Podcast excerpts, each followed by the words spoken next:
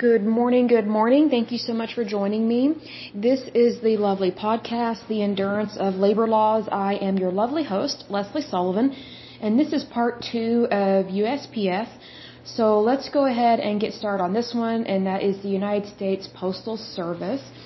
So it says here the USPS operates one of the largest civilian vehicle fleets in the world with an estimated 227,896 vehicles the majority of which are the easily identified Chevrolet Grumman LLV long life vehicle and the newer Ford Utilimaster FFV flex fuel vehicle, originally also referred to as the CRV carrier route vehicle, made from 1987 to 1994 and with no air conditioning, no airbags, no anti-lock brakes, and lacking space for the large modern volume of e-commerce packages, the Grumman fleet ended its expected lifespan in fiscal year 2017. The LLV replacement process began in 2015 and after numerous delays, a contract was awarded in February 2021 to Oshkosh Defense to finalize design and produce 165,000 vehicles over 10 years. Now, what I want to mention here is that those vehicles, I, I know what they look like. They're small white cubes on wheels, basically.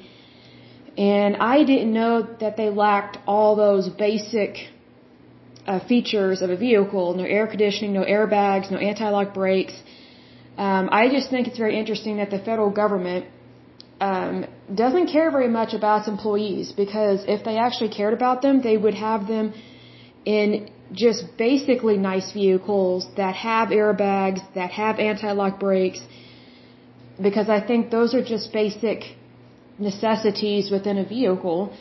And also, they have been driving these kind of vehicles for a long time. And it's taken a long time for the federal government to wake up to the fact that these are not very good vehicles. Another thing it made me think of was uh, I go walking in our neighborhood all the time. And I know not to get behind or walk behind one of their uh, USPS vehicles because they are gas guzzling vehicles. I don't know if they're diesel or not. I like diesel vehicles, but now they are made better so that they are polluting less. But if you're standing behind one of these vehicles, it is just like you're getting gassed. I mean, hopefully you don't have COPD because if you do, it's going to be very difficult to walk behind these vehicles. And I don't have COPD, but it was hard enough for me to breathe. So I had to cross the street or I had to change the time that I would go walking in our neighborhood because of the exhaust and the fumes from our uh, postman's vehicle. And I just think that's really, it's hypocritical and sad at the same time that we have the Environmental Protection Agency, the EPA, which is a federal agency within the federal government of the United States, but we also have the USPS, which is a federal agency, again within the federal government of the United States.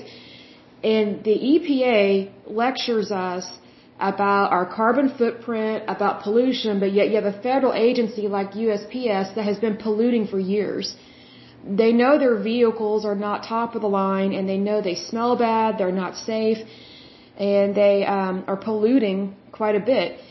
And I just think it's very hypocritical when you have one agency that is just lecturing the people, but then they're they're polluting themselves at a very high rate.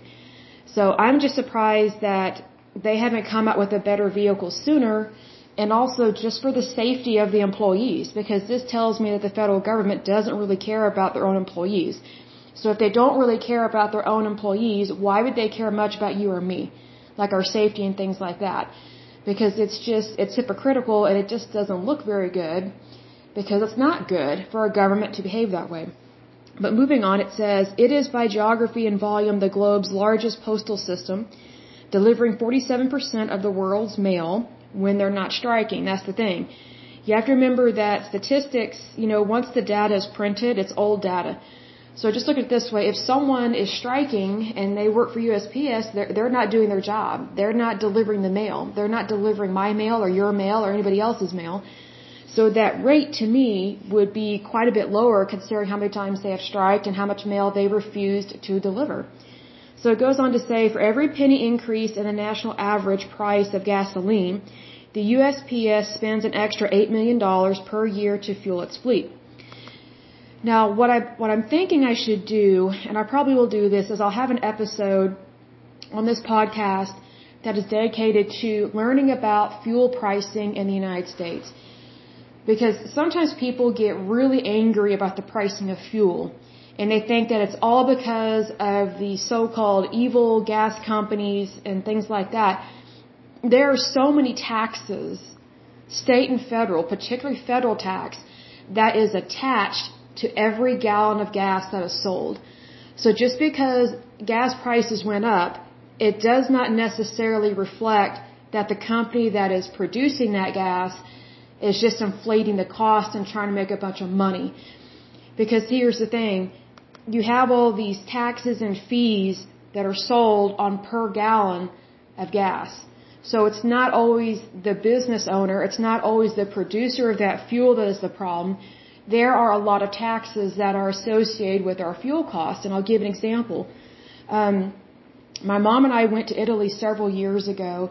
Um, it, it was a, it was a religious pilgrimage, and I'm not religious by any means, but um, we went to go see the, these different sites of um, in Rome, uh, Capri, Anacapri, just really beautiful early Christian buildings and things like that, and it was really neat to learn the history. Well, when we got there, there were some people rioting. They were really angry, um, the, the Italians. And the Italians can gripe about almost anything and they're funny, but this was actually really serious. Like, they were really mad at their government. And here's what happened. Their government in Italy is in charge of the pricing of fuel. So whenever the government thinks that people are driving too much over there in Italy, they jack up or increase the cost of fuel tremendously. So it punishes the citizens. Well, see, here's the thing. Just because their government raised the price on fuel, that didn't stop people from having to go to work or having to go to the grocery store. And that's why the Italian people were so mad. These rates were horribly expensive. And I'll give an example. Like, when we originally signed up for this trip, it was like a year in advance because you had to have so many people go in order for the trip to come to pass, right? Because you kind of got a semi-group discount. But there was this little disclaimer down at the bottom of the paper that we signed, you know, our name and all that kind of stuff. It said the, the this price could go up based on fuel. So not only could it go up because of the cost of jet fuel, it could also go up because of the cost of fuel in these other countries. So they pass that cost onto the consumer, onto the customer, onto the citizens, onto the visitors, onto the foreigners. Like, that's just how it works over there. So it was kind of one of those things like, you know, you may be paying, I'll just make up a number, you could be paying $2,000 per person, but you could actually be on the hook for $1,000 more per person if the government of the country that you're going to visit has a huge hissy fit about cost of fuel and ups the price of it. That's the thing. So you don't want your government in charge of your health care or the price of gasoline or anything like that because governments do not understand the market. They think they do, they try to preach that they do, they do not. They're actually quite horrible at managing money because they mismanage money. And there were so many different strikes taking place in Italy when my mom and I went. It was really sad because it's a beautiful country, but their people are frustrated.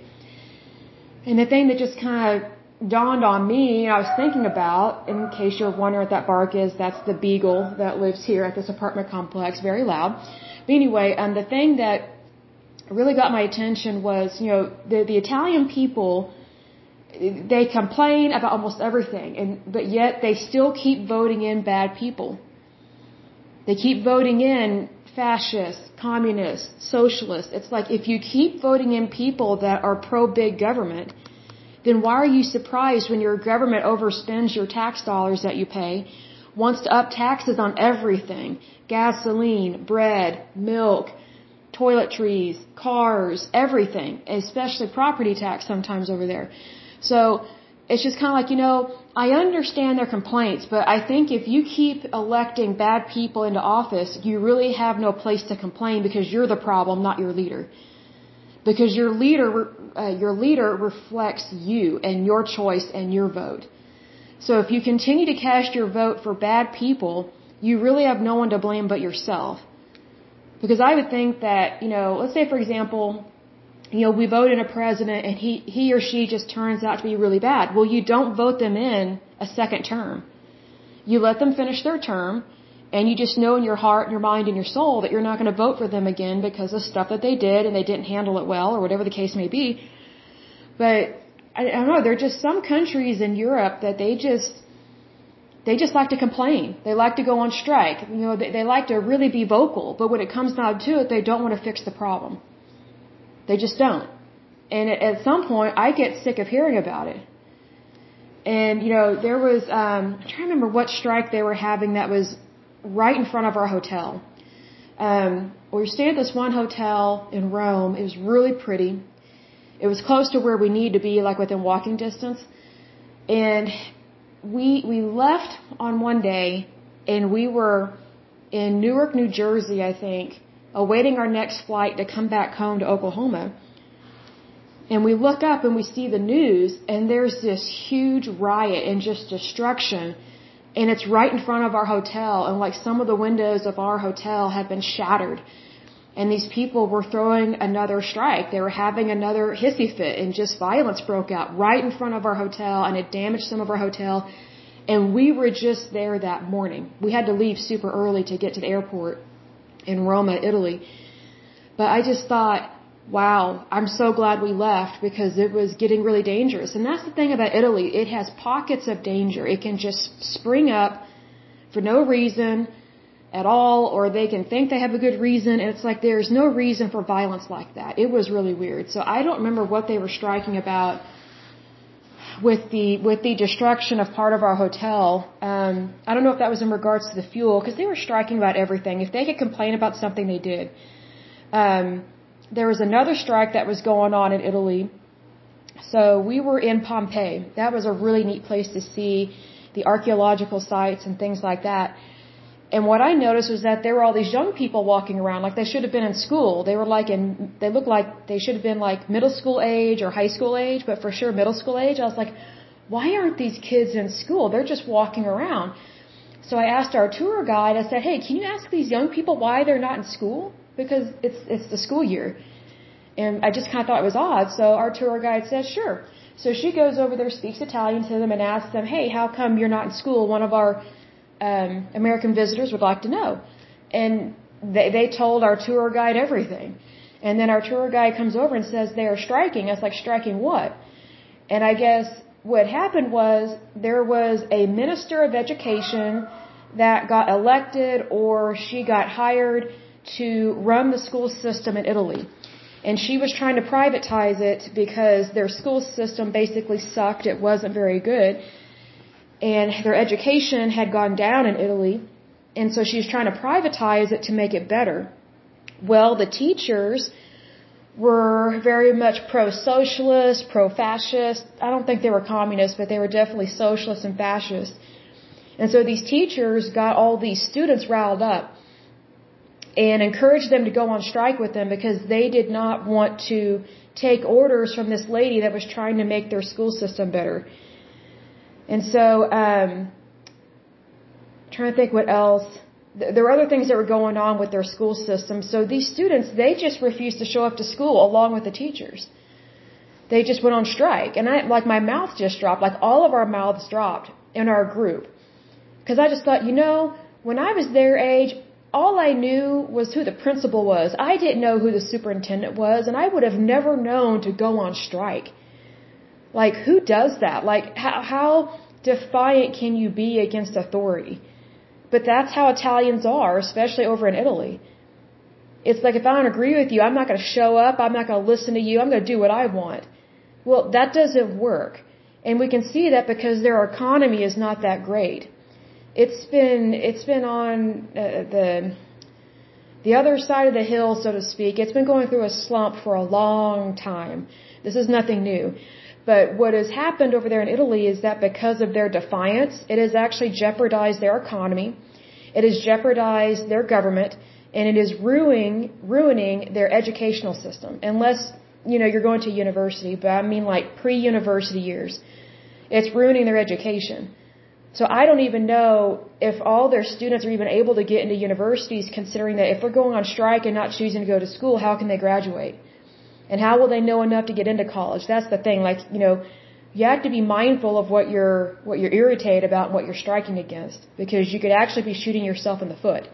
So that was one of the things that came to mind when I was thinking about the cost of fuel and just some of the things, the problems that people have in other countries. It's not just us.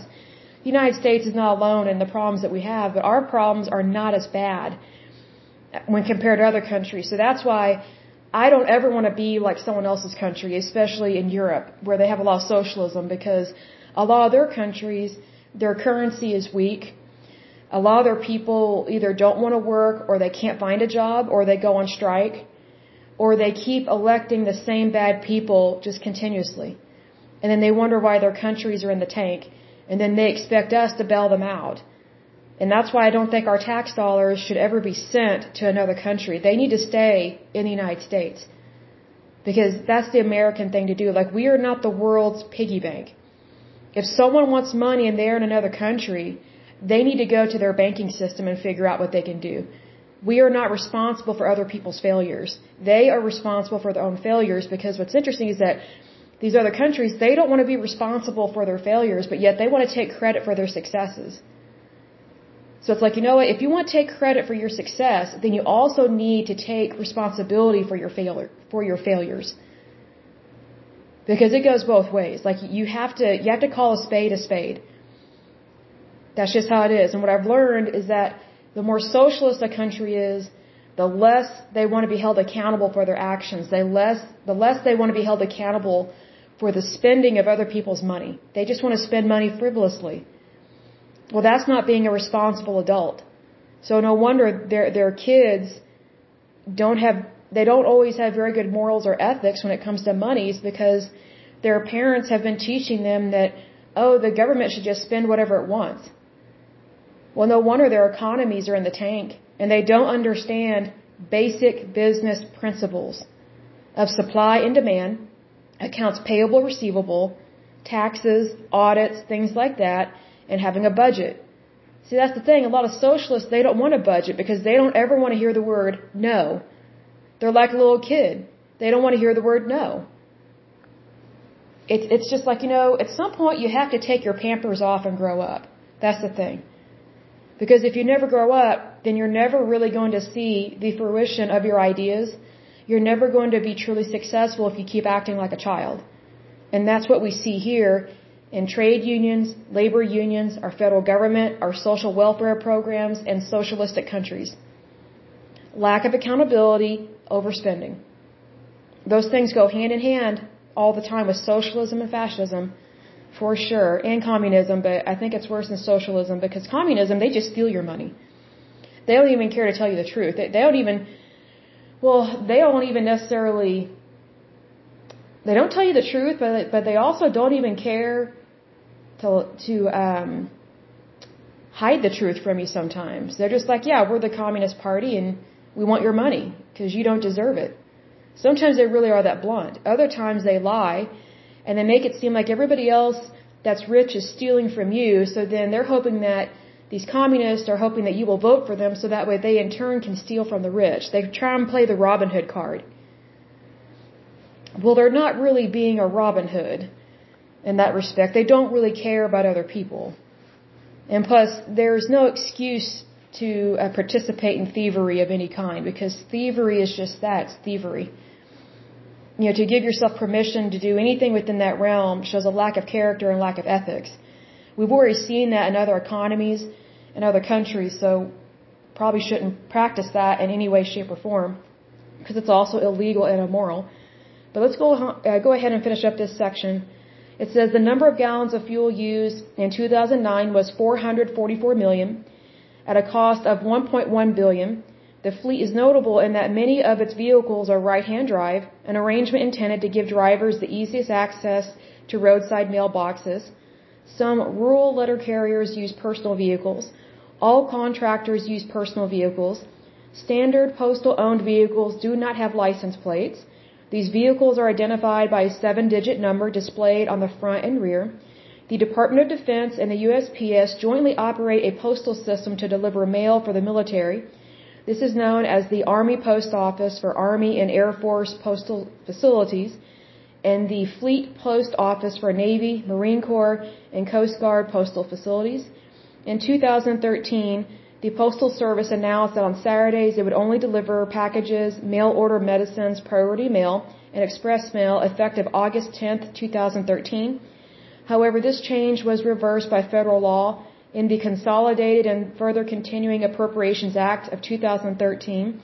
They now deliver packages on Sunday only for Amazon.com meaning that carriers make parcel deliveries seven days a week. During the four weeks preceding Christmas since 2013, packages from all mail classes and senders were delivered on Sunday in some areas. Parcels are also delivered on holidays, with the exception of Thanksgiving and Christmas. The period between Thanksgiving and Christmas is the busiest time of the year for the USPS, with agency delivering an estimated 900 million packages during the period of 2018. Now, what I want to make a note here with this is that, you know, several years back, you know, back in the 1970s when they had that strike, it was during this time that they refused to deliver people's mail. So just imagine how many millions of packages they refused to deliver because they threw a hissy fit. So they didn't want to do their job. And they basically ruined a lot of people's Christmases. And they, they had the ability to do that because their agency has too much power. So if it had been me back then, I would have said, well, if you're not going to show up and do your job, then we're going to hire those lovely people that you call scabs, and we're going to do our job. Because if you're not going to do it, we will find somebody that will. Because that's what you do when you make a promise to the people. Because here's the thing, when people purchase postage, that's a contract between the sender and the post office. And the post office, once they take that money, and they put postage on that package, they are obligated by federal law to deliver that package.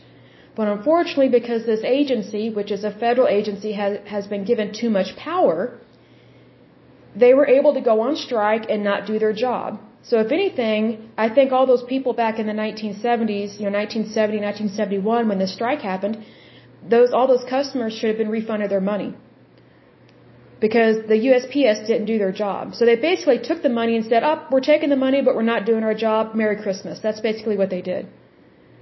If it's not right for you or for you or me to do that, it's not right for them to do that. See, that's where you have to be cautious about the power of federal agencies. Because too much power always leads to a lot of problems. That's why we have three branches of government. Is so that not one branch can outrun the other or overrun the country. But unfortunately, when you have federal agencies with these bureaucrats that take over a lot of things and they're given way too much power, literally they have too much power and it's a problem. So it goes on to say, in May 2019, the Postal Service announced that it will be releasing a pilot of self-driving trucks, oh that sounds scary, to haul mail across the U.S. The 18-wheelers were developed by startup company TuSimple. The pilot will last two weeks, making five total round trips to cities across the country. What I don't like about self-driving vehicles is they have a tendency to kill people. So I believe that human drivers are better than computer drivers for sure. Then it says in early May 2020, the USPS's Board of Governors confirmed it's either Lewis or Lois DeJoy would be the new Postmaster General. So that is it for this podcast. The next podcast will be part three, and we will talk about operations and budget and maybe a little bit more because we're going over a little 20 minutes. I don't want to have this be too long, but just really think about what it means to have a federal agency and how much power do you want them to have? Do you really want someone to be able to walk out on the job and it's it halts everything? Because we've seen this before with the air traffic controllers. And that's why President Reagan at the time, when dealing with that crisis, he basically said, you have less than 24 hours to get to work or you're all fired. And he had every right to do that. Because it's not right for one group of people to punish the entire United States just because they don't get their way. They act like a little kid. Well, if you are an adult, you're not supposed to be acting like a little kid.